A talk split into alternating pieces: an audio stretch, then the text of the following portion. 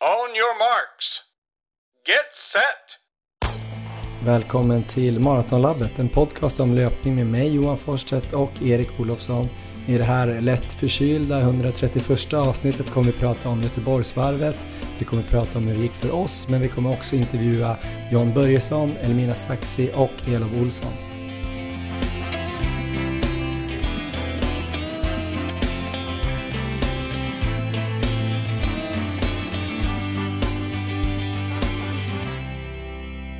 Men då var det alltså dags för ett nytt avsnitt av Maratonlabbet. Eh, som ni kanske hör är det lite halvkrasslig röst här på mig i alla fall. Johan Forsstedt som sitter i Stockholm. Erik Olofsson, du sitter i Uppsala. Hur låter du idag? Ja, men jag låter så här, så det är väl eh, samma här tyvärr. Eh, så att den här helgen tog hårt på oss tror jag. Ja, vi har ju varit i Göteborg och sprungit Göteborgsvarvet för första gången i våra liv. Det var väldigt, väldigt kul. Och, eh, men som sagt, det slet en del på, på båda som har insjuknat efteråt. Ja, det var nog våra insatser under loppet och kanske någon rest från dig Erik, som alltså att du kanske fortfarande är lite sliten efter 24 timmar eller om du var sjuk lite i veckan innan. Ja, men precis. Jag var lite hängig här i början av eh, veckan då, förra veckan. Eh, men sen så tillfrisknade jag, så jag vilade några dagar från löpning och sen så var jag igång med något pass där inför Göteborgsvarvet och kände mig helt bra. Så eh, kom ju till start där, men redan dagen efter så var jag sämre igen. Så att det, ja, det är svårt det där. Jag kanske kom igång lite för tidigt ändå. Jag trodde verkligen inte att jag hade gjort det den här gången, men eh, tyvärr nu så är jag ja, riktigt hängig igen. Det är trist, jag hade hoppats liksom komma igång den här veckan och kunna gå tillbaka i normal träning och eh, verkligen köra igång rejält, men nu blir det ju vila några dagar istället. Um, men det var ju en fantastisk helg ändå måste jag säga, det var otroligt kul och eh, roligt att träffa alla som var där. Ja, men för de som inte vet det då, eller hört det tidigare, så åkte vi ju ner då med SJs löpartåg från Stockholm. Eh, jag tror vi åkte 8.33 va, från Centralen och var nere i Göteborg en och en halv timme innan första start då. Väldigt smidigt var det och väldigt trevligt. Vi hade ju fått bjuda med oss lite löpare. Så totalt var ju vi då 13 stycken som åkte med Maratonlabbet i vagn 1. Eh, någon skada satte stopp för någon person men 13 starka löpare, otroligt trevliga löpare. Väldigt kul nerresa. Enda minuset var väl att jag var väldigt trött för att jag hade sovit ganska dåligt och jag hade ju tänkt att sova några timmar på tåget ner och ladda lite för loppet men jag satt nog bara och snackade de där tre timmarna. Jag satt mig lugnt och lyssnade på en låt och peppade eh, när det var tio minuter kvar av tågresan. Så det var väl ungefär det jag lyckades med i pepp och laddningsväg på vägen ner. Hur, hur var det för dig? Det var ett otroligt upplägg att ta tåget ner på det där sättet, att gå runt och prata löpning med massa trevliga personer på vägen. Så jag skulle säga att det var perfekt uppladdning inför loppet. Och jag hade ju dessutom lyxen då att jag inte skulle springa all out, så jag kände mig harmonisk, lugn och kunde få ta del av de här eh, tävlingsnerverna utifrån lite grann. Så det var ju, man såg lite på dig där att du var ju väldigt eh, pratsam i början av resan och sen så när vi började närma oss Göteborg där så stängde du in det lite och ja, det var inte alls lika lätt att prata med då. Eh, och det var väl samma sak med många andra också, så det var, det var roligt att se. Så där ska man ha det inför varje lopp och även då efter att varva ner och ta en sån där trevlig hemresa där man sitter och snackar igenom loppet. Så Ehm, kul upplägg.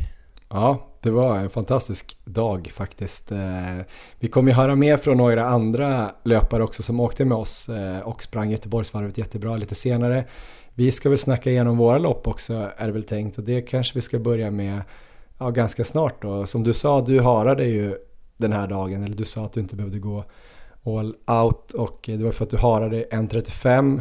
Jag vet inte om vi ska ta det innan eller efter men jag skulle i alla fall åka ner och försöka persa hade jag ju dumt nog sagt. Eh, och mitt pers var ju 1.16.18. Den här banan skulle då vara ganska hård vilket den väl också var. Vad trodde du på föraren Erik? Eh, gav du mig någon chans? Eh, hur kändes det på tåget ned? Nej men det kändes eh, bra tycker jag. Jag kollade din strava också och visade dig själv ja, där um, vilken bra kontinuitet du hade haft innan och allting. Så jag tyckte det såg otroligt positivt ut och sen sa du att du eh, kanske var på väg att bli lite hängig eller något sånt där. Men det kändes också bara som att det var tävlingsnerver, så jag var väldigt positiv. Det var ju många som frågade mig där på tåget hur jag trodde det skulle gå och eh, 1.15.45 drog jag till med. Så jag tänkte att han kommer ligga med där bra och sen så kommer han eh, köra allt på slutet bara. Så det var min eh, gissning på förhand, men jag har ju alltid höga förväntningar på dig så att eh, så var det. Mm. Eh, det blev ju inte riktigt en 15.45 men det gick väl ganska bra. Eh, jag tänker att eh, jag gjorde ju en race report på vägen hem i tåget eh, och jag tror att den Eh, kommer vara bättre än den här. Inte för att ni som lyssnar nu behöver stänga av och så och eh, vara ledsna för att ni inte fick höra den. Men då var jag lite piggare i huvudet faktiskt och nu har jag faktiskt eh, varit lite, lite sjuk här sen, eh, sen jag kom hem, mått ganska dåligt, ont i magen och ja, som ni hör låter jag inte jättefrisk i halsen heller. Ingen feber dock. Ja, Men det jag... tog väldigt hårt på mig det här. Kanske det loppet som har tagit hårdast på mig sen vi startade podden ändå. Jag tror jag fick ut eh, maximalt av min eh, fysiska form och mentala energi den där dagen. Som ja, men, helt urvriden. Ja men det kändes så, det kändes som att du var, ehm, du var ganska sliten där på tåget och mådde ganska dåligt. Så det var ju härligt att se. Dels att du hade fått med det resultatet och att du mådde riktigt dåligt där precis. Precis som man ska göra efter en eh, rejäl urladdning. Jag missade ju en stor del av din eh, race report där på tåget. Men jag hörde att inledningen, den hyllades ju i efterhand där och det var ju en ganska stor del av den som utspelades på Bajamajan, så att jag tycker det är väl bara att köra igång här. Hur gick det egentligen? Jo, men vi kom ju till Göteborg då eh, en och en halv timme innan min start. Eh, jag hade bokat en taxi för jag visste inte riktigt hur det skulle se ut på spårvagnar och bussar, hur fulla de skulle vara på vägen ut där till Slottsskogsvallen. Så vi väntade några minuter på en taxi, åkte ut. Det regnade ju och var typ 11-12 grader. Eh, inte sådär Göteborgs varvs varmt som vi hade hört att det brukade vara. Eh, det kändes väl ändå ganska bra att det var 12 grader och inte så mycket vind för det eh, var ju perfekt löparväder egentligen. Ja. Eh, det var ju tråkigt då att det regnade innan loppet för det blev ju rätt kallt och när vi skulle lämna in våra kläder och sådär så skulle vi också bara lägga in dem i våra väskor och typ lägga ut dem på en grusplan i regnet. Så det var inte så himla glatt där innan och jag frös en del redan innan loppet. Så jag gick på toa, hade med mig alla mina grejer där eh, och kom på då när jag var inne på bajamajan att här var det varmt och skönt. Det här är ju taskigt mot de som stod i kö då, men det var jättemycket bajamajor så jag tror att folk ändå hann gå på toa innan loppet. Men jag kom på att här kan man ju sitta och byta om och eh, ladda lite för loppet. Så den största delen av eh, mitt fokus hittade jag då på en sån där ganska otrevlig bajamaja på en grusplan nära Slottsskogsvallen där. Så, eh, men det var ändå bra. Jag kanske var där typ 10 minuter så det var inte så länge ändå. Men eh, det var inte för att jag var dålig i magen eller nervös eller så utan det var för att hitta ett lugn där inne. Och det gjorde jag faktiskt. Så sen, eh, det kändes som att jag behövde den lilla, lilla tiden för mig själv för att fatta vad jag höll på med. För det var ju lite som den här dagen, vi hoppade på ett tåg, träffade massa folk som vi kände mer eller mindre bra, satt och snackade hela vägen ner, tog den där taxin ut, och så bara plötsligt så stod man och så här, ja nu är det en halvtimme kvar, vad är det vi ska göra egentligen? Ja just det, jag ska ju typ persa på halvmaraton på en stenhård bana. Hur fan ska det här gå? Eh, så jag behövde lite tid där för att, att, samla ihop mig, men det gick ju bra. Ja. Och sen, eh, ja så jag hittade ändå någon typ av eh, laddning inför loppet. Det är ju lätt att bli alldeles för ingående i de här race reportsen känner jag och det här är ju inte direkt ett SM-guld men jag skulle ju springa då med en kille som heter Martin Jarbäck eh, Sveriges, nej världens snabbaste gitarrist är det ju. Eh, bekant, eh, bra löpare, lite överkapacitet mot mig på väg tillbaka från en skada i baksidan. Så han åkte med och eh, erbjöd sig att, att höra då. Det som man märkte då, jag vet inte hur det var för er, men eh, i starten då, trots att vi var hyfsat långt fram i, i startgrupp 1 så blev det ju tvärtjockt direkt. Jag kände lite grann så här, hur kan det här vara typ eh, världens eller Sveriges eller norra Europas största halvmaraton och hur kan de inte ha bredare i början liksom? Det bara trycktes ihop direkt och blev en sån här, vad ska man säga, en bromseffekt bakåt. Att i alla kurvor så blev det bara så här zup och så bara... Tappade du mycket tid på det eller? I början? Ja, vi hade ju sagt att vi inte skulle eh, hålla på och zigzacka så mycket för att det tar så mycket energi och fokus och tänkte så här, det kommer säkert gå ganska fort eh, men eh, det gick inte så himla fort och det tog väl säkert två, två och en halv kilometer innan jag kände att vi hittade någon typ av bra rytm och det var väl efter den där Säldamsbacken någonstans. Ehm, jag vet inte exakt hur första kilometern gick men det var nog snarare fyra kanske. Oj, så pass? För det är ändå 24 sekunder. Ja. Det var i alla fall känslan, jag kanske hittar på nu men jag, man blir ju lite stressad där när man tycker att man ändå springer på men det, det går ganska sakta. Så att, eh, det var väl kanske en sån där grej man ska ta med sig om man ska springa igen där. Att det är nog viktigt att verkligen vara långt fram ändå. Eller köra en sån där David Nilsson i Valencia, bara liksom en och en halv minut innan så bara flyter igenom fram till så du kommer längst fram. Ja, det kan ju också vara rimligt. ja, jag hade inte riktigt 4C här, men ändå snarare 3.50 fart på första kilometern. Så vi tappar ju en del där. Det var inte tänkt att jag skulle tappa tid på första kilometern, däremot första fem hade jag ju tänkt skulle få gå lite långsammare för där kom ju två ganska stora backar. De största backarna på banan då, Säldamsbacken och sen Älvsborgsbron som var den värsta backen. Så ja, det var lite tråkig start och lite så här att jag kände typ att ah, okej, okay, nu var det väl ändå nu är det typ kört. Nej, men det, jag kanske inte kände att det var kört, men jag kände väl hela dagen att det skulle väldigt mycket till att jag skulle persa. För jag hade ju fattat ändå att för att springa på pers, alltså under en 16-18, så utifrån vad alla har sagt om banan så skulle jag nästan behöva vara i typ en 15 form eller kanske till och med sub en 15 form. Många hade sagt 60-90 sekunder ungefär eh, långsammare än en platt bana. Eh, kände att det skulle bli svårt, hade sovit ganska dåligt hela veckan innan och eh, så blev ju ja, båda barnen egentligen sjuka där torsdag, fredag. Och jag kände väl av det lite grann någon dag men visste inte riktigt om det var en riktig känning eller en sån här eh, bara nervositetskänning. Eh, dagen när vi åkte så kände jag mig bra och hade inget, inga symptom för då hade jag såklart inte åkt med. Men jag kände att jag hade sovit dåligt hela veckan och jag vet inte, för mig är det väldigt viktigt att ha ganska mycket mental energi. Jag visste ju att formen var jättebra. För jag har ju tränat bra hela, hela våren men just att verkligen ha hunnit ladda upp och typ kunna explodera på loppet är ju viktigt. Ja. Så jag var lite orolig. Jag, tro, jag trodde inte på det innan faktiskt.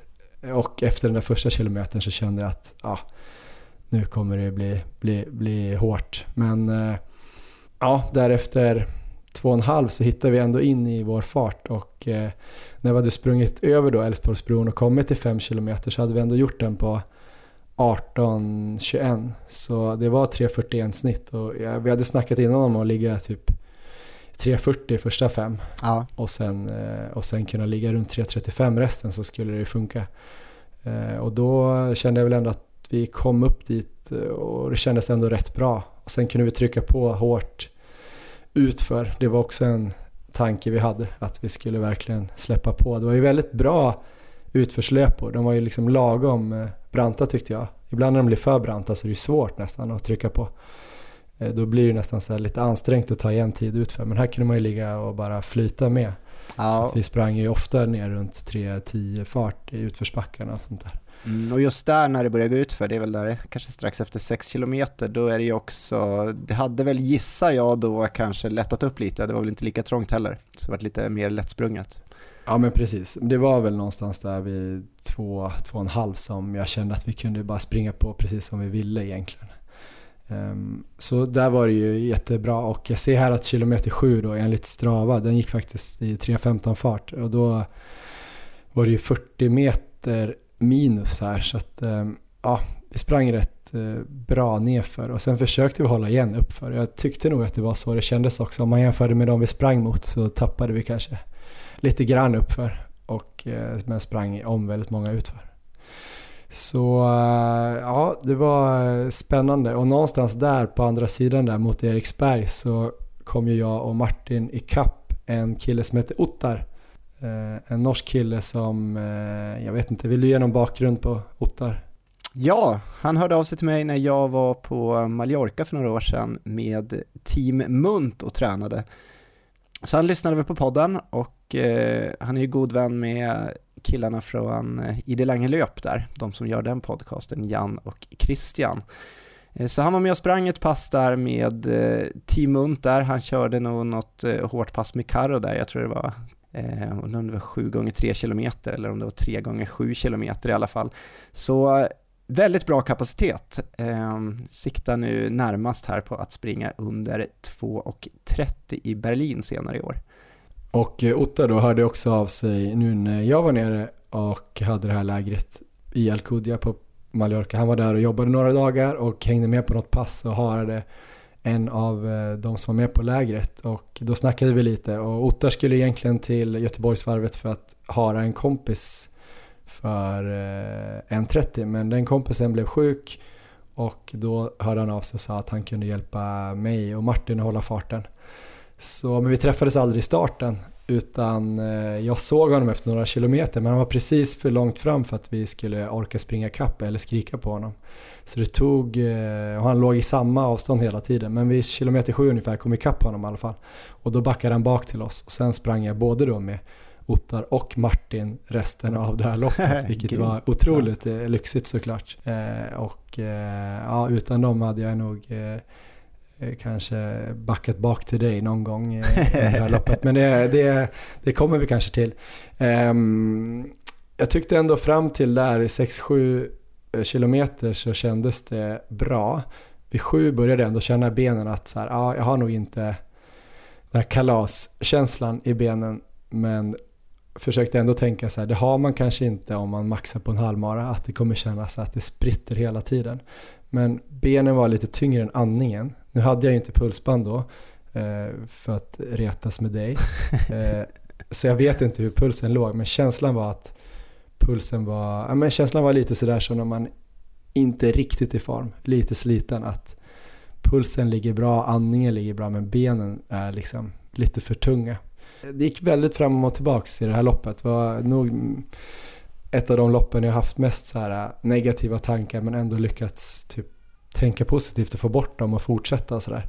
Och eh, det hoppade fram och tillbaka nästan för varje kilometer. Att, att plötsligt kändes det, nej äh, men det här kommer jag aldrig gå, jag är alldeles för sliten. Tills att jag bara liksom flöt på och det kändes så här, ah, shit vad lätt det går att springa i 3.35. Berätta mer om eh, de tankarna just när de kommer. Vad är det, liksom som, vad är du börjar tänka då och eh, vad har du för strategier då för att eh, liksom vända på det där? Jag hade väl inte någon jätteutarbetad plan egentligen mot de här dåliga tankarna men det var väl först där vid sju att jag kände mig väldigt trött i benen. Fan vad det kommer kännas jobbigt om sju kilometer till. Det är mer den tanken. Så då fick jag mer tänka på hur känns det just nu? Kan jag fortsätta springa liksom 100 meter till? Så bara, ja det är ju lugnt. Och då släppte det ganska många gånger. Mm. och eh, när vi kom till 10 så hade jag ändå sprungit den, jag trodde jag hade 36.10 men jag såg sen att jag hade 36.06 till 10 kilometer och då var jag ändå så här, fan 36.06 och då känner jag mig ändå ganska bra. Och då blev jag lite glad att man kunde göra milen på 36 och ändå känna sig okej. Okay. Så då fick jag kraft igen. För då låg ni strax efter målfarten bara va? Ni var inte långt efter? Ja, då låg vi, ja men precis. Eh, ja, vi hade ju snackat om att jag behövde göra 3.36 och det hade ju varit 36 blankt då. Ja. Eh, så 36.07 var ju, vad blir det, 3.36,5 typ. Så det var fortfarande egentligen under, under pers om jag skulle hålla det. För det var väl ganska exakt 3.37 snitt som jag hade när jag sprang 1.16.18. Så då kändes det bra och sen eh, någonstans där på andra sidan kom Kristoffer eh, Lås eh, brorsa ikapp oss också. Han heter väl Johan Schager nu va? Om jag inte är helt fel. Han heter väl Johan Lås men har gift sig. Han springer ju alltså lika lätt som Kristoffer typ. Han bara liksom gled förbi eller låg där bredvid och då fick jag också lite inspiration för även om Ottar och Martin springer svinbra och snyggt så, så var Johan en klass lättare på steget så då försökte jag visualisera och, och härma hans steg och de andras också. Så, så då flöt jag med där några, några kilometer till och plötsligt var det ändå 12 kilometer och mellan 10 och 12 tror jag vi hade typ 7 blankt så där gick det lite fort. Mitt delmål var ju att komma över den andra bron, vad det nu heter, och fortfarande ha chansen. Alltså att komma in på Avenyn och känna att det är fortfarande rimligt att persa. Då, kommer jag, då ska jag vara nöjd. Och sen får vi se hur det går. Vad har jag i kroppen idag? Ehm, och det lyckades ju med. Och vi kom in på Avenyn, vad var det, efter 15 någonstans. Fortfarande i bra tid. Jag hade 18 blankt på tredje femman. Så att eh, det var ju också då precis i farten. Just det. 3.36. Så att det, jag låg ju bra till där. Där kom det ju, var ju därifrån det var väldigt mycket folk, eller om det var bara där. Men där var det lite som en dimma för mig, ärligt talat. Jag kunde absolut inte uppskatta, eller jag, det var inte som att jag inte uppskattade det heller, men det var lite tunnelseende där för mig. Jag bara kom in och fattade att här har jag varit någon gång och typ druckit öl på Way Out West. Eh, nu är det jättemycket folk här men de dricker inte öl, de skriker. Och jag måste bara se Ottar och Martins rygg och hålla i här. Jag kommer ihåg att jag såg Hanna Lindholm, att hon hade vänt blev lite glad för det, för då tänkte jag så här, ja men då är jag väl hyfsat nära henne kanske. och hon är ju svinbra. Ja. Så då, det är härligt tänkte jag. Och så började Martin då tokeja med publiken, eller han försökte dra igång publiken och sådär. Jag kommer ihåg att det var skönt på ett sätt att jag fick mycket publikjubel för han drog igång publiken, men jag tyckte också det var lite jobbigt att se någon som var sådär glad och pigg. Eh, när jag bara kände att jag vill bara liksom titta folk i, ja, ner i backen typ och springa på.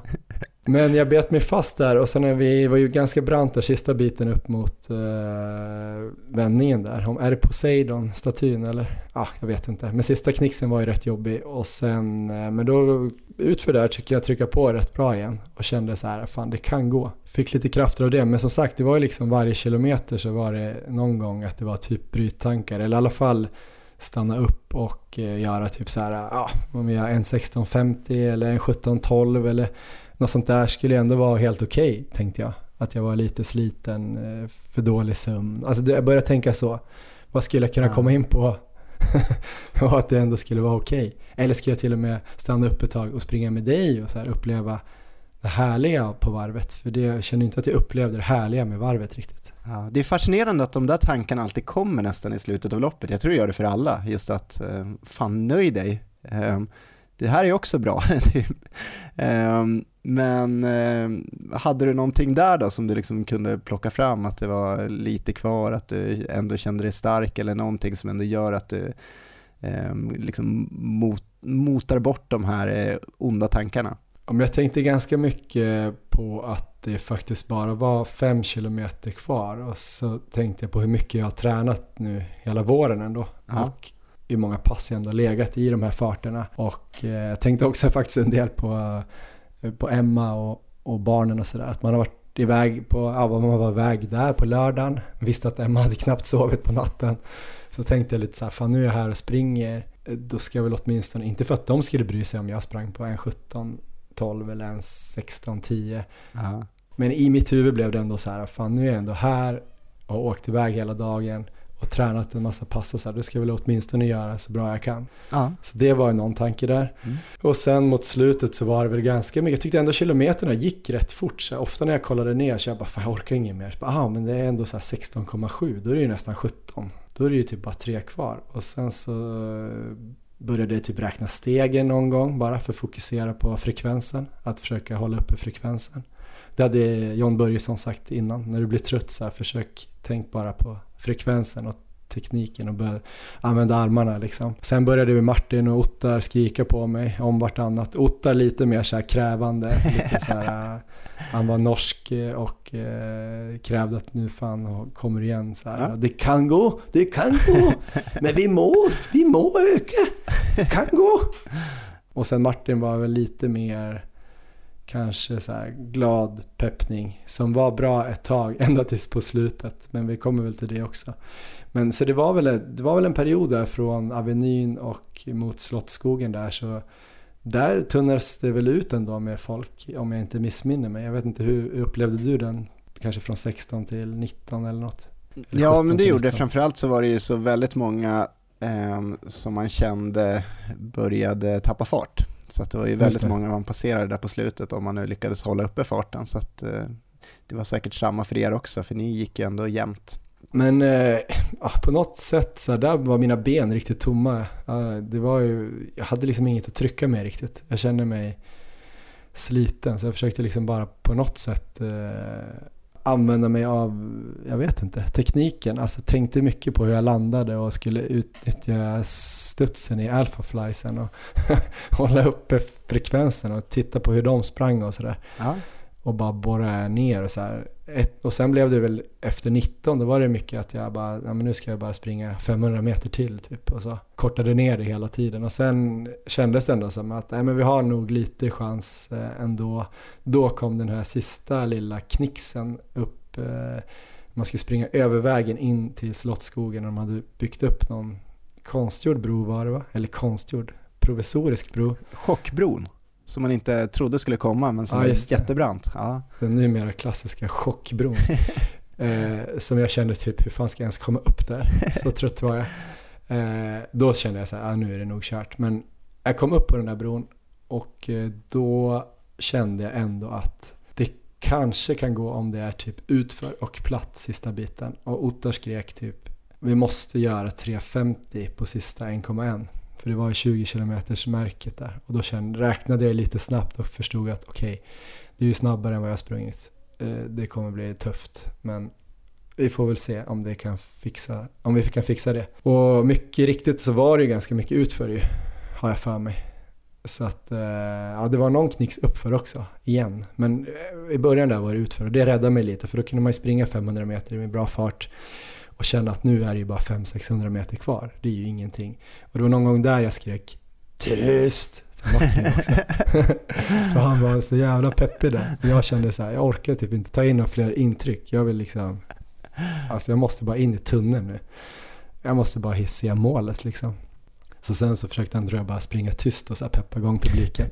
Så, han. Så, så jag ber om ursäkt Martin igen att, att jag blev lite arg. Du var ju liksom helt ovärderlig insats. Jag skulle ju aldrig klarat det utan, utan dig. Och inte Ottar heller. Så att eh, det var grymt. På något sätt kom jag till eh, upploppet eh, fortfarande med chans. Det var ju lite grus precis innan upp. Alltså typ, det var på den nivån att det kändes typ jobbigt att springa i. Något litet kort grusparti där jag tyckte att jag bara sjönk ner som i en kvicksand. Typ. Och sen när jag kom in på banan så kände jag så här, ah, okej, ja, jag hoppas, jag fattade inte riktigt vart målet var ens.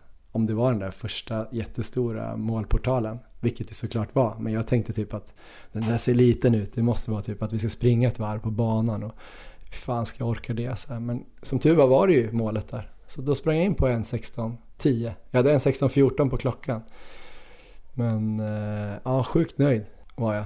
Och sjukt trött. Ja, Minst grymt. lika trött som i Bålsta när jag hade satt mitt pers som du ville att jag skulle vara. Precis, det var, ju, Jag tror jag var tröttare än det. det var ju målbilden jag hade eh, önskat där på tåget. Att eh, efter målgång så skulle det vara, det skulle vara värre än det var i Bålsta när du slog ditt pers. Och då låg det ändå säkert en minut där på marken och var helt grusig i ansiktet när du ställde upp sen. Så hur var det där? Hur var känslan då när du ligger där på marken efter målgång? Den var värre än i Bålsta. För i Bålsta tror jag var väldigt, väldigt trött. Men när jag väl liksom hade pustat ut så har jag för mig att jag var ganska pigg. Alltså att jag ändå direkt kunde bli ganska glad och eh, var fräsch liksom. Jag tror jag var i så här, riktigt bra form då. Eh, nu tror jag ju som sagt att jag har en bra grundform men att kanske dagen inte var min absolut bästa. Det är ju lätt att säga det.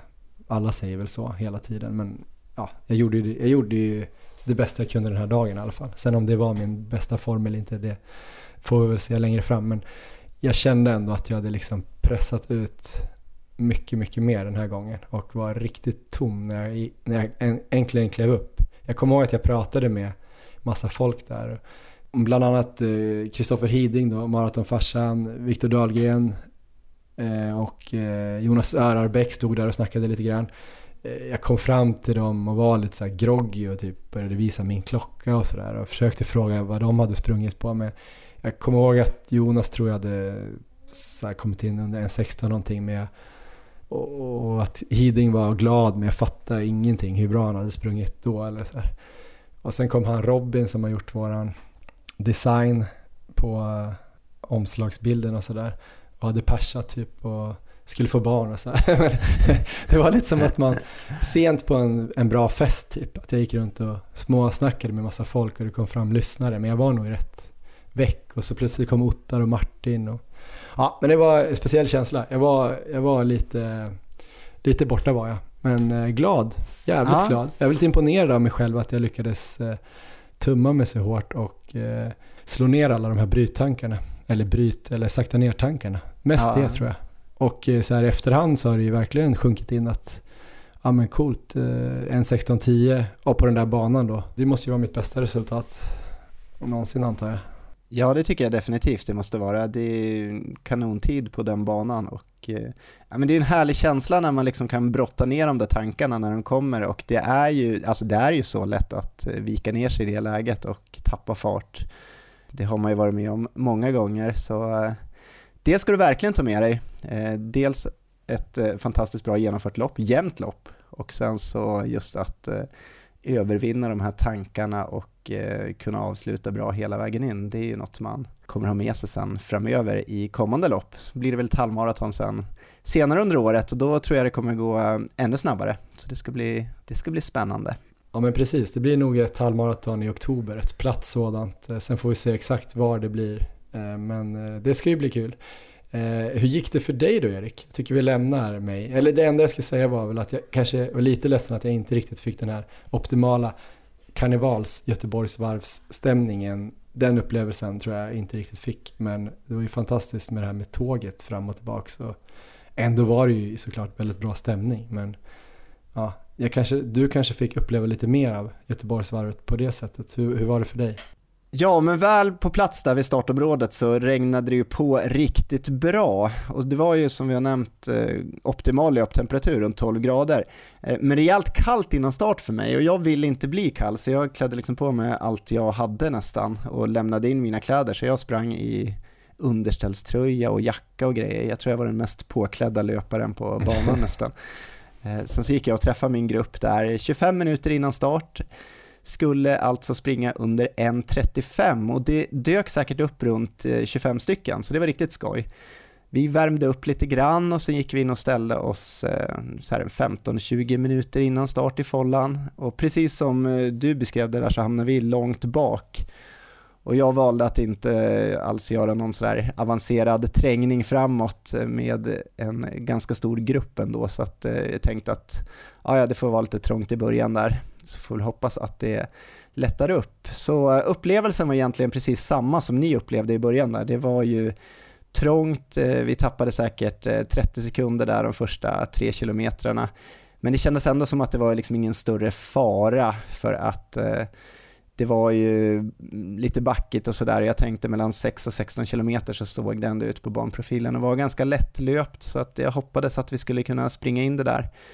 Och när vi kom in i den delen där efter 6 kilometer så ja, då började vi plocka tid. Så att om vi var en 35 sekunder efter där kanske så framåt 16 kilometer så hade vi plockat in eh, all tid. Ehm, så att jag, jag sprang mest där och var väldigt fokuserad på att eh, hålla tiden egentligen. Det var lite folk som var framme och pratade lite så att jag småpratade lite grann men jag försökte ändå att inte vara liksom för social så att jag skulle tappa fokus och eh, det känns som att det är så väldigt lätt att det blir så. Så att om det var någon som tyckte jag var otrevlig där och inte var jättepratsam så ber jag om ursäkt för det. Det var bara för att jag ville göra ett så bra jobb som möjligt. Vid passeringen vid 17 kilometer var vi i alla fall på sekunden på den snitttid som vi skulle hålla. Gruppen hade börjat eh, tunnats ut lite så här i vanlig ordning som det brukar bli. Man brukar inte få med sig alla, i alla fall hela vägen. Ja, kanske vissa så här superharar, typ urbom lyckas, men jag är inte där än. Så att eh, jag hade väl med mig kanske tiotal ungefär av de 25 som var med från början. Men eh, sista biten är ju så rolig för att då eh, börjar man ju springa om lite folk ofta. Några som har gått ut lite för hårt men, och börjar vika ner sig men kanske ändå har lite krafter kvar. Så att jag började springa där och heja på alla vi passerade och försökte liksom få med dem i klungan. Liksom, Gå in och ta rygg nu, häng på bara, kämpa hela vägen in. Så med ett par kilometer kvar där, om det var två kilometer kvar, då var vi nog säkert eh, 25 pers igen i klungan. Så att jag peppade på hela vägen in, stödet från publiken var helt fantastiskt och eh, till slut så kom jag i alla fall i mål på 1.34.40 och hade med mig ändå en, ja, säkert en 8-9 stycken där av den ursprungliga klungan som jag började med. Så det var väldigt många som kom fram och var väldigt glada och tackade efteråt.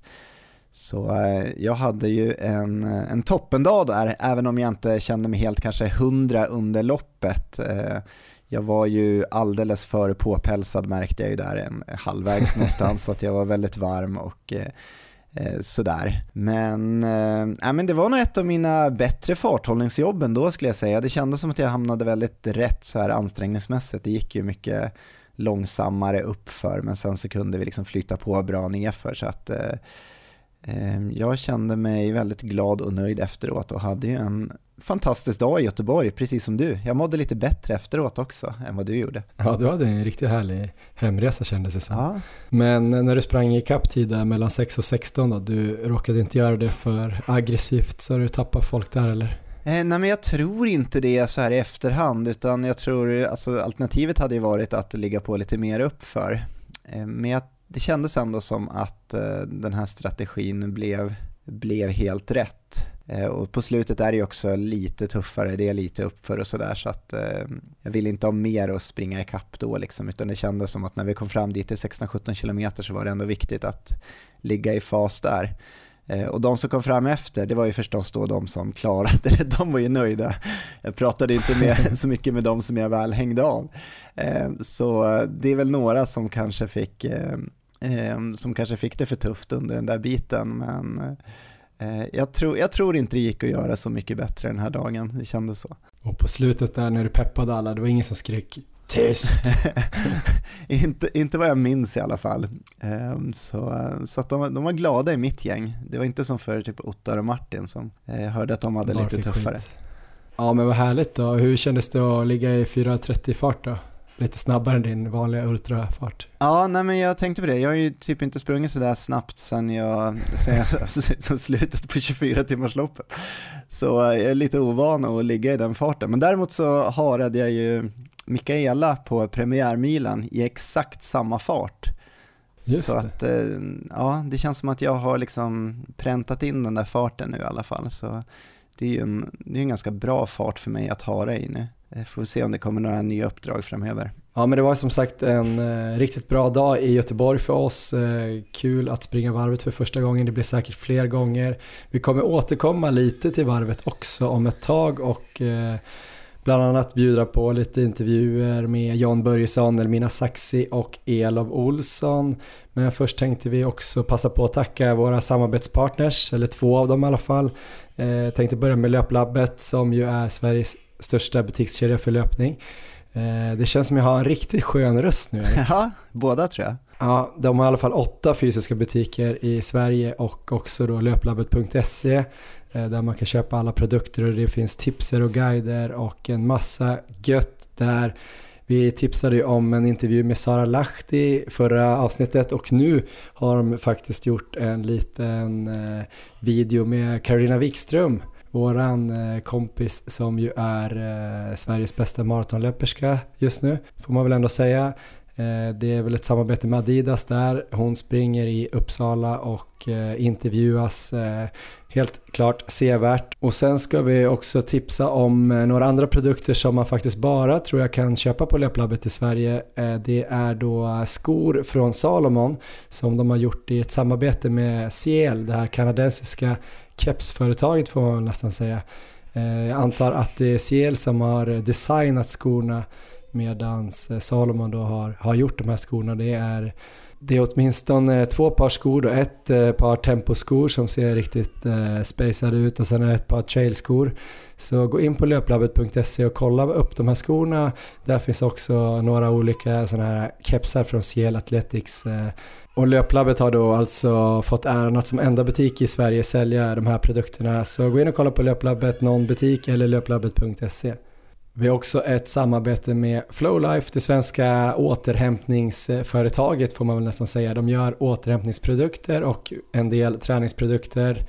Eh, det är väldigt, väldigt kul att vi får samarbeta med dem eftersom vi gillar deras produkter så pass mycket.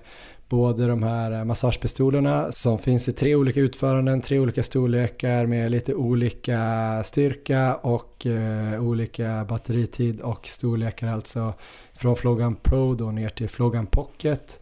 Eh, vi använder de här eh, som eh, främst massage efter lopp och eh, emellan träningar för återhämtning. Men det finns ju också många som använder dem inför träning. Har du testat det Erik? Jag har inte gjort det själv, men jag såg ju där när jag var på den här stavhoppsgalan att eh, Mondo Duplantis satt med en massagepistol där eh, innan han skulle hoppa. Så att eh, det används ju helt klart till det också. Det kanske funkar att mjuka upp musklerna lite grann, bara man inte kör allt för mycket för då tänker jag att musklerna blir alldeles för avslappnade och ja, inte är redo för att eh, kämpa helt enkelt. Men eh, det där får man väl prova någon gång kanske, att mjuka upp eh, musklerna innan träning och tävling. Eh, vi gillar ju Flow Pillow också, Flow Pillow Heat, eh, det är väl våran eh, superprodukt eh, som man alltid kan bara ligga med i soffan eller till och med ha i sängen när man ligger och läser på kvällarna. perfekt för vaderna och ja, låren och allt möjligt. Eh, väldigt bra produkt i alla fall och sen eh, ska vi fortfarande få, försöka få tag i den här Flowfeet också. För man blir ju så sugen på fotmassage när man går in på hemsidan här på flowlife.com. så är det verkligen. Eh, vi får jobba på det. Ja men stort tack till eh, Flowlife också som håller oss löpandes. Vi var ju skitlänge sedan vi var skadade.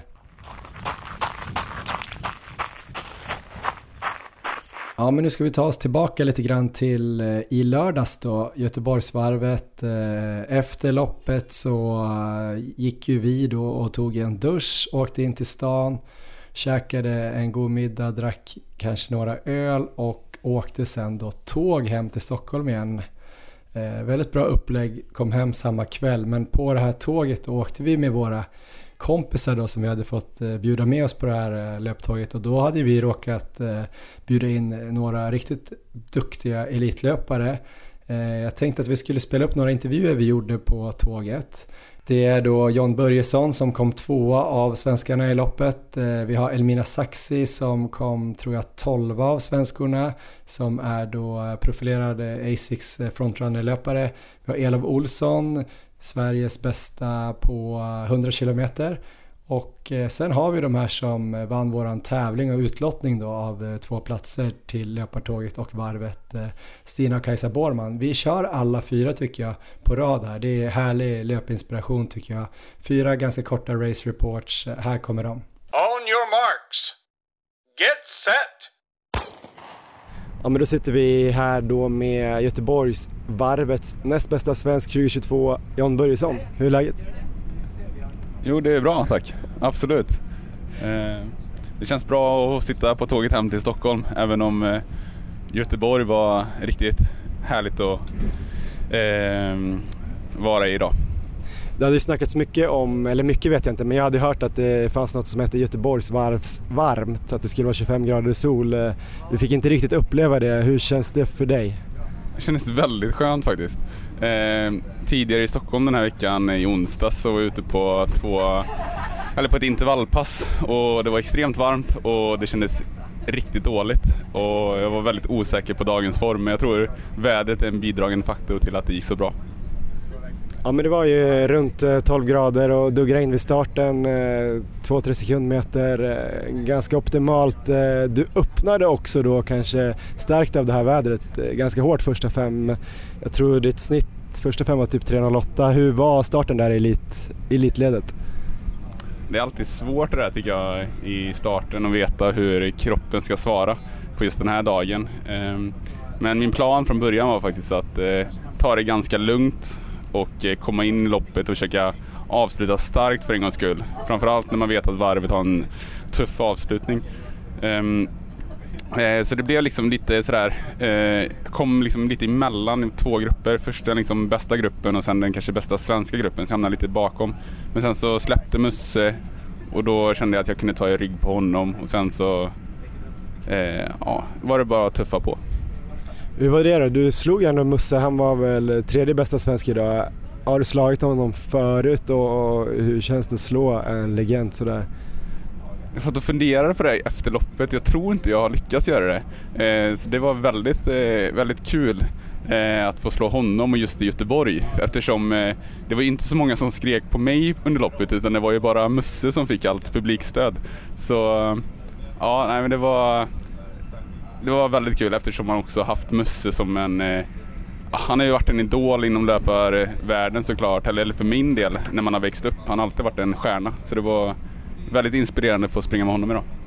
Men om man kollar splittarna då, vi pratade innan här om att, eller du rådde mig precis innan, innan loppet här att, att du måste ha lite, lite kraft kvar sista fem, jag vet inte om jag hade det, men hur kände du då? Det var ändå den snabbaste femman var ändå den första femman som ska vara den hårdaste femman. hur mycket kraft hade du kvar? Ja men precis, det var nog ändå första femman som gick lite snabbare, men jag tror det har att göra med att det blir lite rusning i starten.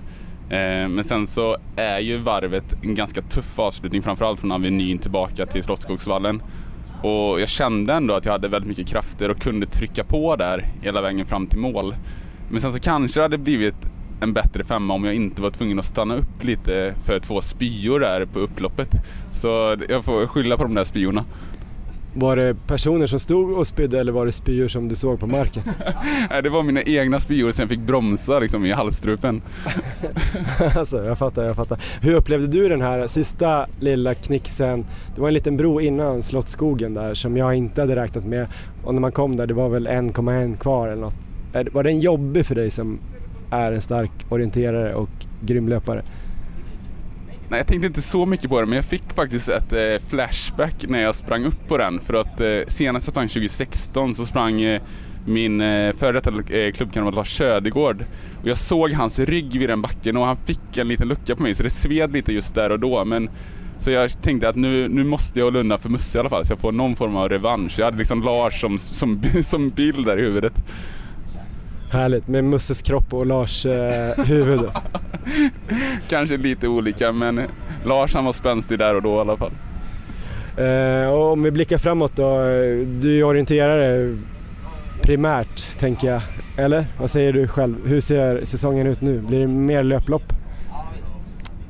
Svårt att säga. Ehm, jag är en liten periodare tror jag, eh, har blivit så. Men det blev väldigt mycket löpning här i våras, för vi var i Colorado i tre månader, så då blev det nästan enbart löpning. Sen kom han hem och så blev det liksom en omskiftning i sex veckor på orientering. Och sen nu i sommar så blir det väl Ja, nästa, nästa egentligen förmodligen ultralång SM orientering om två veckor om, eh, om det träffar rätt. Men sen, eh, sen är det... Jag får nog vänta och svara på den frågan helt enkelt vad det blir. Det är helt okej, okay, men du springer O-ringen eller? Ja, det, det tänkte jag göra. Det går ju i fantastiska Uppsala i år och fantastiska orientering så det ska bli väldigt kul. Platt och fint. Tusen tack Jan och tack för idag. Tack så jättemycket Johan. Ja men då sitter vi här på väg hem från Göteborg eh, med Elmina Saxi. Stort grattis till ett bra Göteborgsvarv. Tack så mycket. Avslöja direkt hur det gick. Du sprang på 1.21.04 och eh, det var bara 19-20 sekunder långsammare än ditt ganska nyliga pers som du satt i Berlin. Eh, hur var känslan idag? Känslan var bättre än i Berlin för då gick jag ut väldigt hårt de första 17 kilometrarna och här försökte jag hålla igen lite grann för jag visste att banan var tuff i början här i Göteborg. Är du förvånad att det gick att springa så pass nära ditt pers ändå?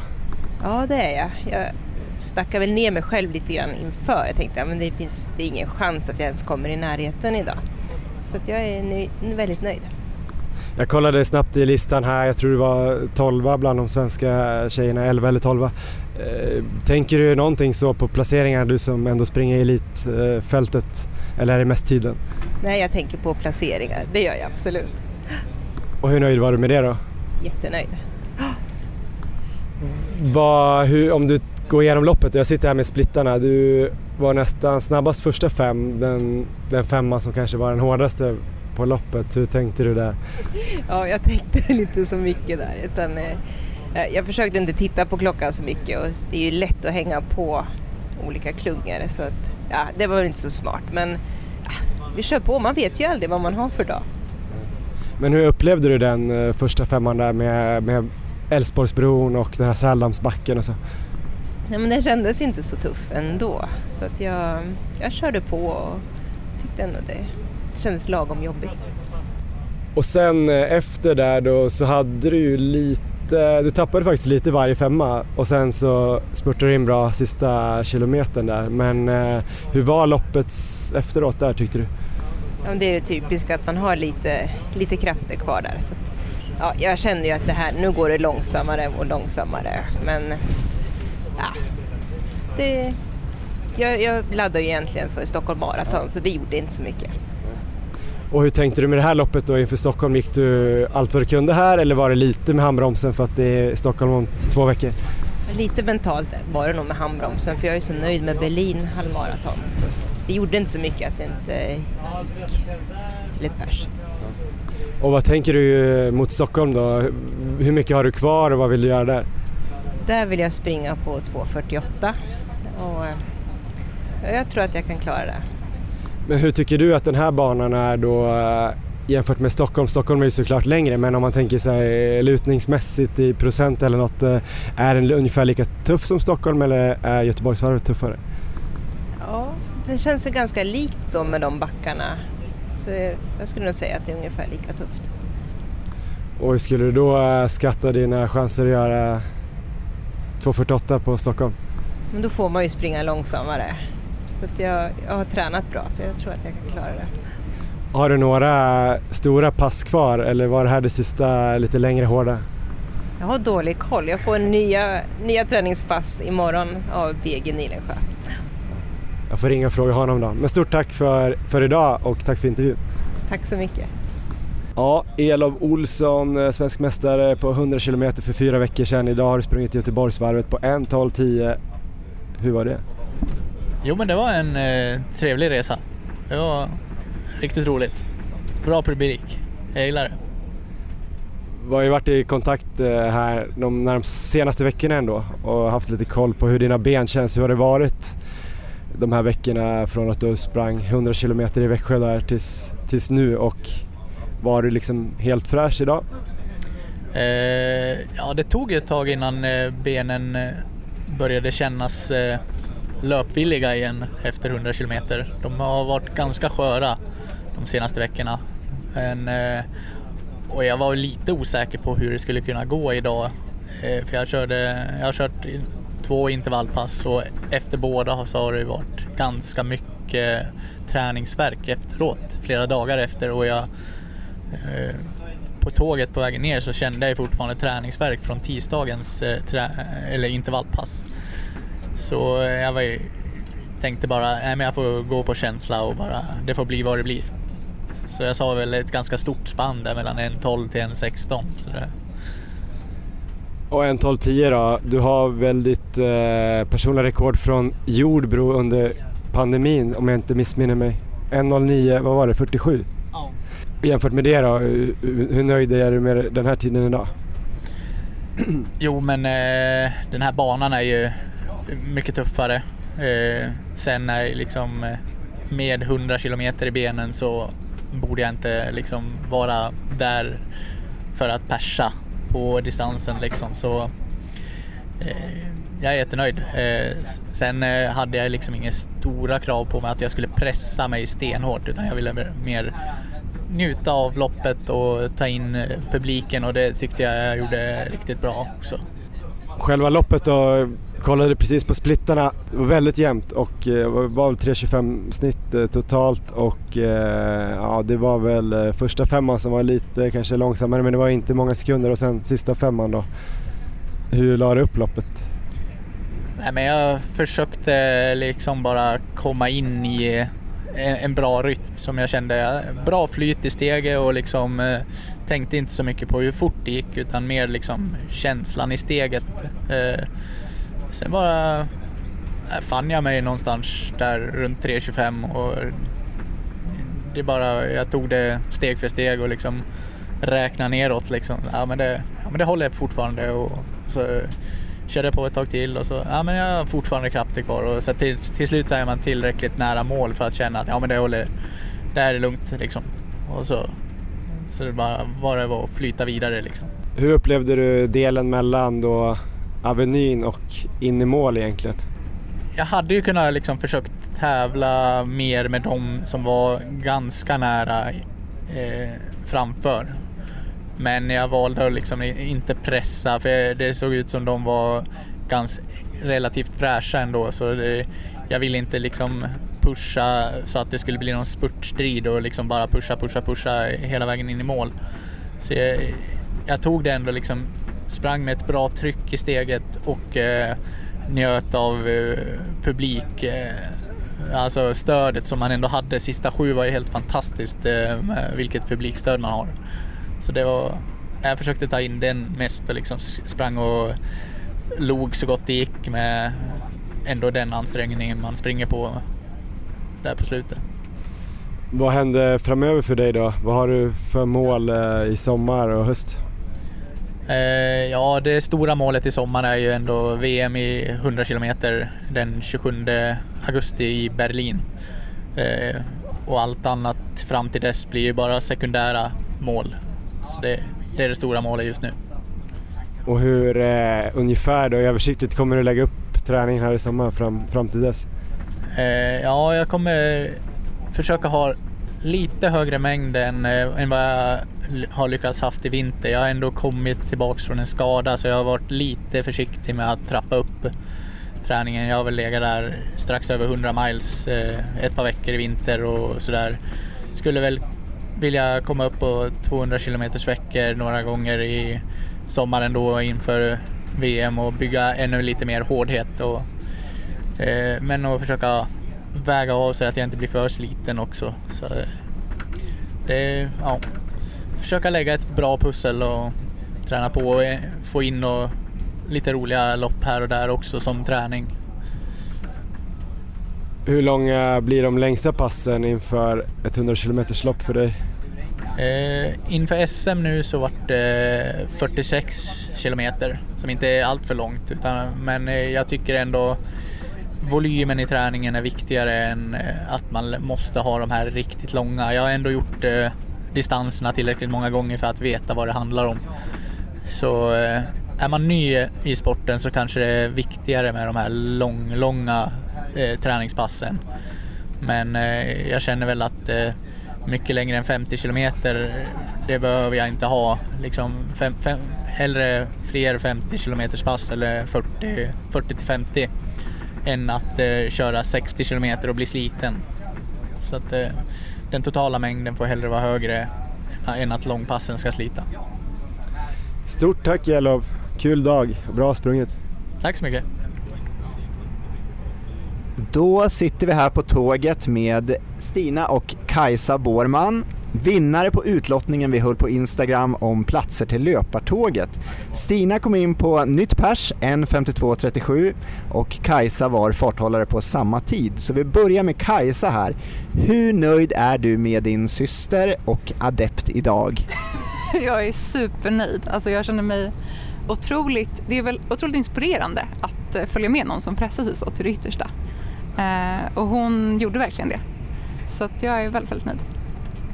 Härligt! Kan du berätta lite mer om de sista 500 meterna innan målgång? Vad hände där? Ja, jag vet inte om jag är en så bra pacer för då eh, säger Stina, min syster, att eh, öka inte, jag märker att det ökar, öka inte, jag orkar inte, det gör så jävla ont överallt. Men jag försökte ändå liksom successivt öka lite grann och vi lyckades då ändå köra en ganska snabb sista eh, kilometer. Så, så att, eh, ja. Det var imponerande att se att Stina liksom lyckades pusha sig eh, riktigt hårt fast hon hade så ont överallt och var jättetrött. Tack så mycket. Då Stina, först eh, nytt pers på halvmaraton M52.37. Stort grattis! Tack så mycket. Det kändes väldigt bra. Ja. Berätta, hur upplevde du loppet idag? Alltså de första fem kilometerna kändes väldigt bra ändå. Eh, jag hade ju höga förväntningar på att de här backarna skulle vara otroligt jobbiga. Eh, och jag tyckte typ inte att de kändes så farliga. Eller de var tunga såklart men jag väntade mig ytterligare en tyngre backe som aldrig kom. Så det kändes rätt skönt. Eh, och sen blev det rätt jobbigt där efter typ 10 kilometer för då hade vi kört 3 kilometer lite för snabbt. Ja. Men, ja, och så var det väldigt, väldigt jobbigt de sista 10 kilometerna. Jag hade håll och eh, ja, det kändes inte bra. Men Kajsa var väldigt snäll och fin på att peppa. Och alla runt omkring också var väldigt bra. Hur var känslorna vid målgång när du liksom hade passerat mållinjen och var framme? Jag eh, grät. typ så 500 meter innan så säger Kajsa Åh, jag älskar dig. och då säger jag det tillbaka typ gråtandes och sen så kändes det så jäkla skönt att komma i mål. Och typ också väldigt jobbigt, så varför har jag utsatt mig, utsatt mig för det här? Eh, så ja, det är väldigt skönt.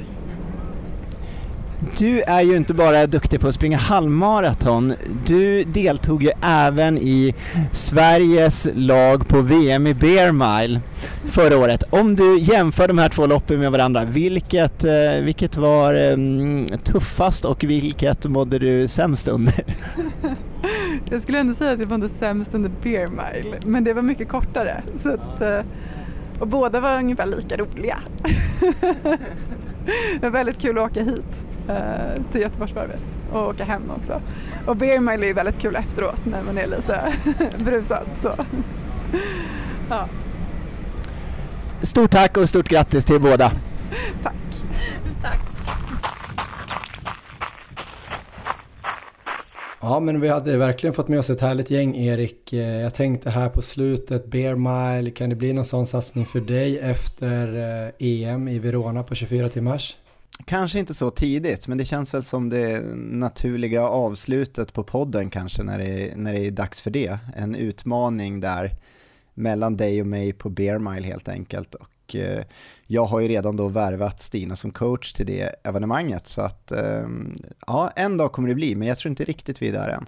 Ja, jag tror det kommer bli farligt på eh, Bear Mile och sen har du ju också det här bänklöpning att falla tillbaks på, så eh, du är inte bara bäst i Norden på 24 timmars. Du har nog flera strängar på din lyra Erik. Eh, det ska bli kul att utforska vart du egentligen är bäst på löpning. Ja, men nu ska vi gå vidare från ett svenskt storlopp till ett annat. Eh, vi ska prata lite då om eh, Stockholm Marathon. För det är mindre än två veckor kvar nu till Stockholms största lopp för året. Ett lopp som du har sprungit väldigt många gånger och har haft väldigt många olika upplevelser från Erik. Ja, minst sagt. Det är ett lopp som jag hade sprungit många gånger redan innan vi började med podden. Fyra gånger tror jag.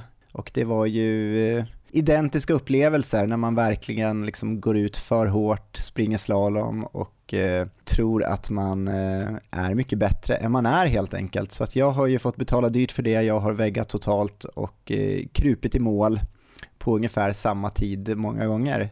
Sen så har det blivit bättre och bättre här efter vi startade podden. Så att jag har ju även eh, fått med mig ett pers därifrån, det var väl 2019 och eh, förra året så var vi ju farthållare tillsammans du och jag för sub 3 och det var ju en otroligt härlig dag när vi hade ett stort gäng där som vi i alla fall delvis drog in till eh, en fin tid under tre timmar. Men du har tänkt att hara i år igen va? Tyckte ja, jag men... såg på Instagram. Precis, jag la upp här idag, måndag, ett inlägg. Eh, så där har jag i alla fall skrivit att jag kommer vara farthållare om inget oförutsett händer innan. Så där kan man bara önska om man har någon tid där som man tycker skulle passa att jag springer på så kan man skriva där i kommentarerna eh, så ska jag kolla där sen och eh, bestämma vad som känns lämpligt för dagen. Hur kommer du göra Johan? Kommer du springa Stockholm Marathon och i så fall på vilket sätt? Min tanke är att springa med våran adept och Mikaela Big Mike Bergman som vi snart ska få en liten hälsning från. Eh, så tanken, hon ska ju springa under 3.30 så det är väl ungefär femfart. Eh, jag kommer springa med henne, jag vet inte riktigt hur länge än så länge. Jag har inte bestämt riktigt hur långt mitt långpass ska bli men åtminstone hälften har jag tänkt. Det beror lite på vad jag själv ska satsa på där veckorna efter. Jag har ju varit lite sugen på att springa ett eh, snabbt 10 km lopp också med den här formen som jag i alla fall hade. Jag vet inte om jag har den nu. Idag känns den helt som bortblåst för jag tror jag inte varit så här eh, virrig och sjuk på uh, hela tiden när vi haft den här podden. så jag känner mig otroligt svag. Men om jag hittar något lopp, typ söderrunt kanske jag ska springa, då kanske det är lite långt att springa 42 helgen innan även om det är okej okay, långsam fart. Så vi får väl se, men någonting sånt blir det i alla fall. Eh, och vi ska säga det också att det är absolut inte för sent att anmäla sig till Stockholm Marathon. Eh, och man kan göra det med den här koden ASM20 Adidas Stockholm Marathon 20 så får man 20% rabatt på, eh, på startavgiften.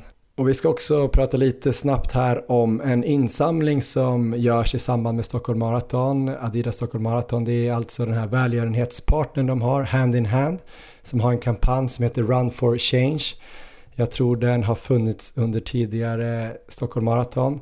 Jag såg häromdagen ett inlägg från eh, Charlotta Fogberg där hon också skrev om det här projektet. Både hon och eh, Musse är ambassadörer. Tycker att ni ska hålla koll på det här. Det är alltså den här organisationen Hand in Hand som ligger bakom en insamling där alla pengar går till att kvinnor och unga i Iten, Kenya får utbildning och hjälp att starta företag. Och eh, skänker man en slant får man också en sån här eh, gnuggis-tatuering som man kan bära då när man springer för att visa det här engagemanget. Eh, jag tycker ni ska hålla koll på det här. Det låter som ett superbra välgörenhetsprojekt såklart och det kanske blir gnuggisar för oss Erik. Eh, det tycker jag det ska bli. Underbart initiativ. En annan underbar grej är att vi har fått förmånen att eh, coacha Big Mike Mikaela Bergman här under våren fram mot Stockholm Marathon och nu börjar det ju verkligen att eh, brännas. Vi har ju tränat henne från februari. Hon har sprungit premiärmilen, Adidas premiärmilen på 45.03 nytt pers. Hon hade i och för sig aldrig sprungit 10 km tävling innan vad jag vet. Hon persade också på premiärhalvan när hon sprang på låga 1.38. Det var också pers med över 4 minuter. Och på Stockholm Marathon ska hon ju springa under 3.30. Visst har det varit kul att eh, träna Mikaela Erik? Det har varit jätteroligt eh, hela vägen tycker jag och det känns ju fantastiskt att det närmar sig huvudmålet nu så jag är mycket laddad för, eh, för att se hur det ska gå för Mikaela där. Ja, det är ju snart examen och allt har gått så himla bra. Det har gått liksom eh, mycket bättre än eh, befarat eller förväntat skulle jag vilja säga. Hon har fått träna ganska mycket och hon har utvecklats hela tiden. Hon har absorberat träningen och eh, tyckt att det varit kul, känts pigg, gjort många pass mycket bättre än vad vi hade kanske velat att hon skulle göra också. Men de här senaste två veckorna Erik, då har det faktiskt eh, varit lite tuffare för Mikaela. Vi ska få en hälsning från henne nu. Eh, hon är på Kreta i Grekland och eh, ja, vi kan väl kalla det för träningsläger. Men vi ska lyssna lite vad hon har att säga. Så här kommer Big Mike. Så, okej. Okay. Jag har då fått en liten order här av Johan och Erik att spela in en kort, kort rapport från Kreta om hur mina senaste två veckor har gått. Eh, och det första jag kommer att tänka på är såklart att det har varit de absolut två tuffaste veckorna sedan jag satte igång. Eh, jag har inte alls haft samma energi och jag har heller inte satt alla pass. Eh, så de har fått eh, lägga massa tid på att planera om och göra om alla pass. Tyvärr. Eh, och skillnaden från tidigare är nog att jag har kunnat ha lite sämre pass. Men att jag vaknar upp dagen efter och att det ändå känns bra igen eh, och har kunnat köra på enligt plan. Men nu har den här känslan varit lite mer envis och suttit kvar mycket längre. Jag skulle nog inte säga att den är helt borta än heller. Eh, men jag hade ett pass igår som faktiskt kändes eh, mycket bättre än tidigare. Och då hade jag också lyckats sova mycket, mycket mer innan. Så eh, jag hoppas att det, det är på, på väg tillbaka. Ehm, och mitt sämsta versus bästa pass då under de här två veckorna. Eh, jag börjar med det bästa och det är mitt 4 gånger 4 kilometers pass med en kilometer jogg vill jag tro att det var. Eh, och det skulle vara i marafart. Ehm, och det kändes bra och jag hade mycket energi och kände inte att benen var trötta eller så. Ehm, så det ska jag minnas som var bra. Och mitt sämsta pass är det jag sprang med Johan som var ett långpass på 30 kilometer där rätt många kilometer skulle vara i morgonfart. Det gick inte bra. Jag tror att jag klarade 17-18 kilometer ungefär och sen så gick det utför. Och hela det passet efter det kändes eh, bara tungt och eh, ja, inte så härligt. Ehm, ja, men om man ska tänka inför maran eh, och hur jag tänker inför det så är det typ två veckor nu kvar och det jag tänker är väl bara att jag ska vara positiv och eh, inte reflektera för mycket över hur alla passen går. Eh, äta, sova, vila. Eh, ja, typ så. Och nu ska jag springa ett jättelugnt återhämtningspass. 10 kilometer och hoppas att det känns bättre än det går. Ja, det var det. Tack och hej. Ja men Erik, det har känts som att vi länge har trott på att det här med 330 kommer verkligen funka. Nu är det ändå lite så här äh, bra för dram dramaturgin att det har inte gått helt spikrakt här på slutet. Äh, även om hon fortfarande har gjort äh, sjukt bra pass här de sista två veckorna. Men hon verkar ha blivit lite trött och sliten. Vad säger du? Ja, jag är inte så förvånad egentligen. Alltså, om man tar den här specifika perioden med maratonträning, jag tror aldrig jag haft någon sån period när liksom allt har gått vägen när man har satt varenda pass. Utan det har alltid varit några pass som har känts tyngre och gått sämre. Så det brukar ha lite så här upp och ner. Eh, så att, eh, att hon känner så här nu är jag inte ett dugg orolig för. Ehm, sen finns det ju massor av förklaringar känner jag också här med lite sämre sömn och eh, stress på jobbet och sådana bitar. Så att Eh, om man ser det som helhet hela den här eh, specifika perioden som vi har kört, om vi tar de sista 7-8 veckorna så har det ju gått helt otroligt bra och jag kan liksom inte se det som att Mikaela ska vara mer förberedd för eh, Stockholm Marathon än vad hon är nu. Så jag är inte orolig alls, men det är väldigt viktigt att tänka på de här bitarna och det hon pratar om nu. Och vi har ju mycket kontakt med Mikaela Eh, under liksom veckorna och anpassar ju schemat eh, till det vi får höra. Så när vi får höra om sådana här bitar som stress och att eh, det har känts tyngre på vissa pass, då har vi justerat i schemat, slängt in några extra återhämtningsdagar, ändrat pass så de har blivit lite lättare och sådär. Så att det är ju sådana justeringar man får göra. Så eh, det har vi gjort nu även eh, kommande vecka här och nu är det liksom formtoppningen kvar, två veckor där vi kommer trappa ner och den sista veckan kommer att vara väldigt lugn så att jag, jag tror att vi ligger helt perfekt inför eh, Stockholm här. Så jag tycker det ser väldigt lovande ut. Hur känner du? Jo, men jag påminns lite grann om min sista period inför Frankfurt Marathon 2018 när vi skulle springa under tre timmar. Då hade ju jag också en period när jag för första gången sprang de här lite hårdare långpassen. Eh, sprang väl eh, mer än jag någonsin hade gjort tidigare i åtta veckor inför loppet. Fick ju barn där eh, i september och kanske sov lite sämre. Eh, kom ihåg att jag var riktigt, riktigt sliten tre veckor innan. Vi gjorde ju ett eh, test på Activitus där jag hade blivit sämre än vad jag var i början av året och eh, jag lyckades väl precis hämta upp mig där och eh, komma i form till Frankfurt. Så att eh, vi får väl hoppas på en liknande utveckling för, eh, för Mikaela. Och jag tror nyckeln är att vi inte lägger in några hårda pass här på slutet, vilket vi inte heller har gjort.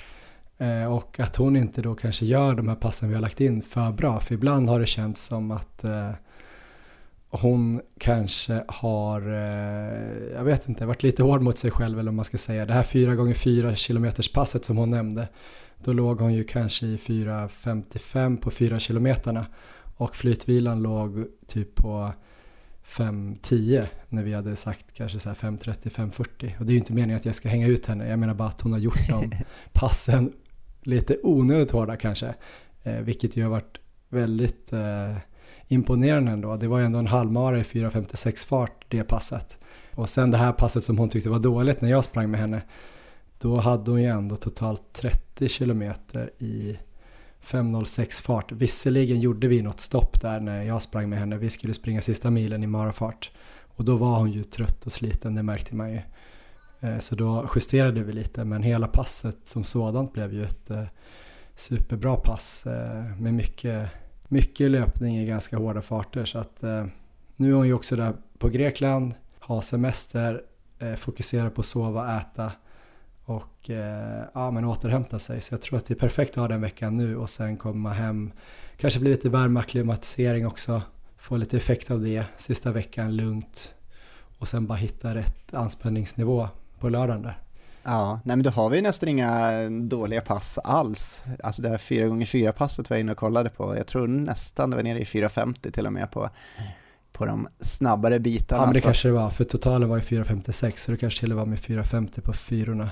Ja. Så vilket, vilket genomförande, vilka pass hon har gjort ehm, och eh, egentligen inte haft några sämre pass på hela den här perioden. Jag är så imponerad och hon sprang ju dessutom spontant den, hela den här maran i Paris också.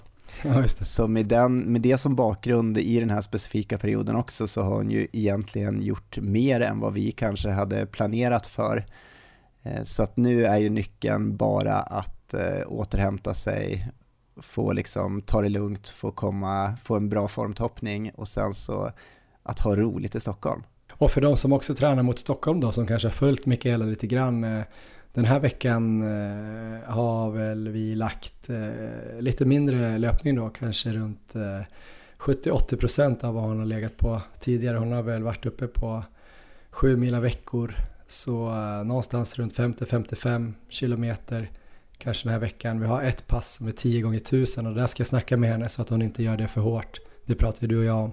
Snarare ja. att hon kanske ligger mot halvmarafart och kanske till och med ta längre vila än en minut. Men det är mest bara för att få lite, testa på lite snabbare löpning men inte för att ligga och eh, dra på sig massa mjölksyra utan det är mer ett pass jag tror, eller vill att hon ska få lite självförtroende av. Och sen till helgen då, bara två gånger fem kilometer i maratonfart, ett typ halvlångt pass med uppvärmning och eh, nedjag kanske det blir runt 15-16. Och sen nästa vecka kommer ju bli jättelugnt. Ja, ganska klassiskt pass det där en vecka innan och sen så är det väl på tisdag, onsdag där, en 4-5 kilometer marafart. Annars bara lugna joggar sista veckan va? Men det kanske vi återkommer till. Ja men precis, vi har ju planer på att släppa ett extra avsnitt nästa vecka som kommer handla om eh, Stockholm Marathon.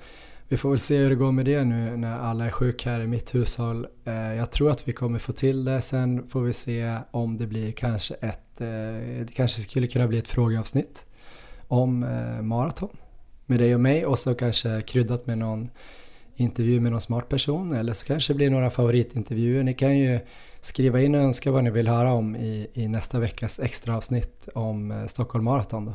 Och så kommer ni ihåg att gå in och anmäla er då till Stockholm Marathon med koden ASM20 så får ni 20% rabatt och så ska ni också då tipsa Erik om eh, vad han ska hara för. Jag tycker personligen Sub 3 Erik eller möjligtvis eh, Sub 307 alltså få med dig lite damer under eh, SM-kvalgränsen. Ah, just det. Och nästa grej skulle ju vara då kanske 3.30 och springa med Mikaela om inte jag springer hela. Se till att vi säkrar in sub 3.30 där. Ja, än så länge så har det kommit önskemål på 2.10 så det är väl att höra typ David Nilsson i en kilometer. Um, det, det, kommer jag inte göra. Och är det David så... som har skrivit? jag tror inte det. Och sen var det ju väldigt många som var sub 3 eller snabbare. Den enda som egentligen var eh, långsammare det var ju Forsman som hade spring, skrivit in där att han ville att jag skulle springa på 3.47, men jag tror han har skrivit fel. För att det känns konstigt att han vill att jag ska springa på det, så det är nog snarare 2.47. Eller kanske kilometerfart. Ja, jag tror han skulle sikta någonstans runt 2.42 kanske. Ja, Fast så 3.47, det borde väl vara 2.40. Ja, man vet inte, han har stora ambitioner, den gode Forsman. Så eh, vi får väl se, jag hoppas det kommer in lite mer bidrag så jag har lite större urval. Ja, men jag har sett någon tidigare som har skrivit in om 307 just. Men jag vet inte om det kanske blir att du lägger i lite väl mycket i, i, i damklassen då. För man kommer ju ganska högt där om man... Men alla, det är ju fritt fram för alla damer att hänga på då. Jag vet inte, det kanske vore kul. Framöver då Erik? Har du några planer på att bli frisk eller? Ja men det, det är min plan, det är min huvudplan att bli frisk. Och eh, jag vet inte riktigt hur jag ska lyckas med det, det har inte gått så bra här på slutet. Men jag börjar bli lite frustrerad nu. Jag hade tänkt vara tillbaka i full träning nu och jag är riktigt eh, motiverad att börja träna. Det känns eh, trist att eh, eh, inte ge sig ut nu när vädret börjar bli ganska härligt också för löpning. Men jag ska sova så mycket jag bara kan. Jag kommer nog gå och lägga mig här direkt efter vår inspelning i princip och sen så ska jag försöka sova bort det här så får vi se hur många dagar det tar och sen ska jag väl trappa upp träningen och eh, komma igång. Hoppas jag får hem en ny klocka snart också. Min Strava har ju varit ganska tråkig att följa här. Jag har ju lagt in mina löppass manuellt på slutet men eh, jag ska ha en ny klocka på ingång så att jag kan börja logga träningen lite bättre där också. Hur eh, ser perioden ut för dig nu då? Du är också sjuk just nu, du, det kanske kommer ändå ganska lägligt efter att ha gått all in på en halvmara. Men eh, då har vi alltså Stockholm Marathon och eventuellt en 10K. Jag är också sugen på att se dig Johan på Trail-SM. Är det helt borta ur planeringen eller? Eh, ja, det är nog tyvärr det. Jag tror, jag ser inte riktigt hur jag ska kunna få in det, men eh, det hade varit kul. Det är lite långt borta. Hade det varit närmare, eh, det är väl nere i Skåne utanför Lund någonstans. Genarp, 40 kilometer var väl SM-distansen för både veteraner och vanliga höll jag på att säga. Eh, det hade varit kul att prova på. Men eh, det är väl eh, över 60 mil dit ner så det är svårt att göra det snabbt. Och då, jag tror inte riktigt att eh, jag kan dra iväg. Men det hade varit kul. Men eh, vi får se, det kanske blir en snabb tia om jag hinner bli frisk här och eh, ja, jag vet inte, ladda upp lite mental energi för nu är jag ganska urblåst känner jag. Och eh, känns som jag har yrat hela det här avsnittet så jag får be om ursäkt för allt jag har sagt.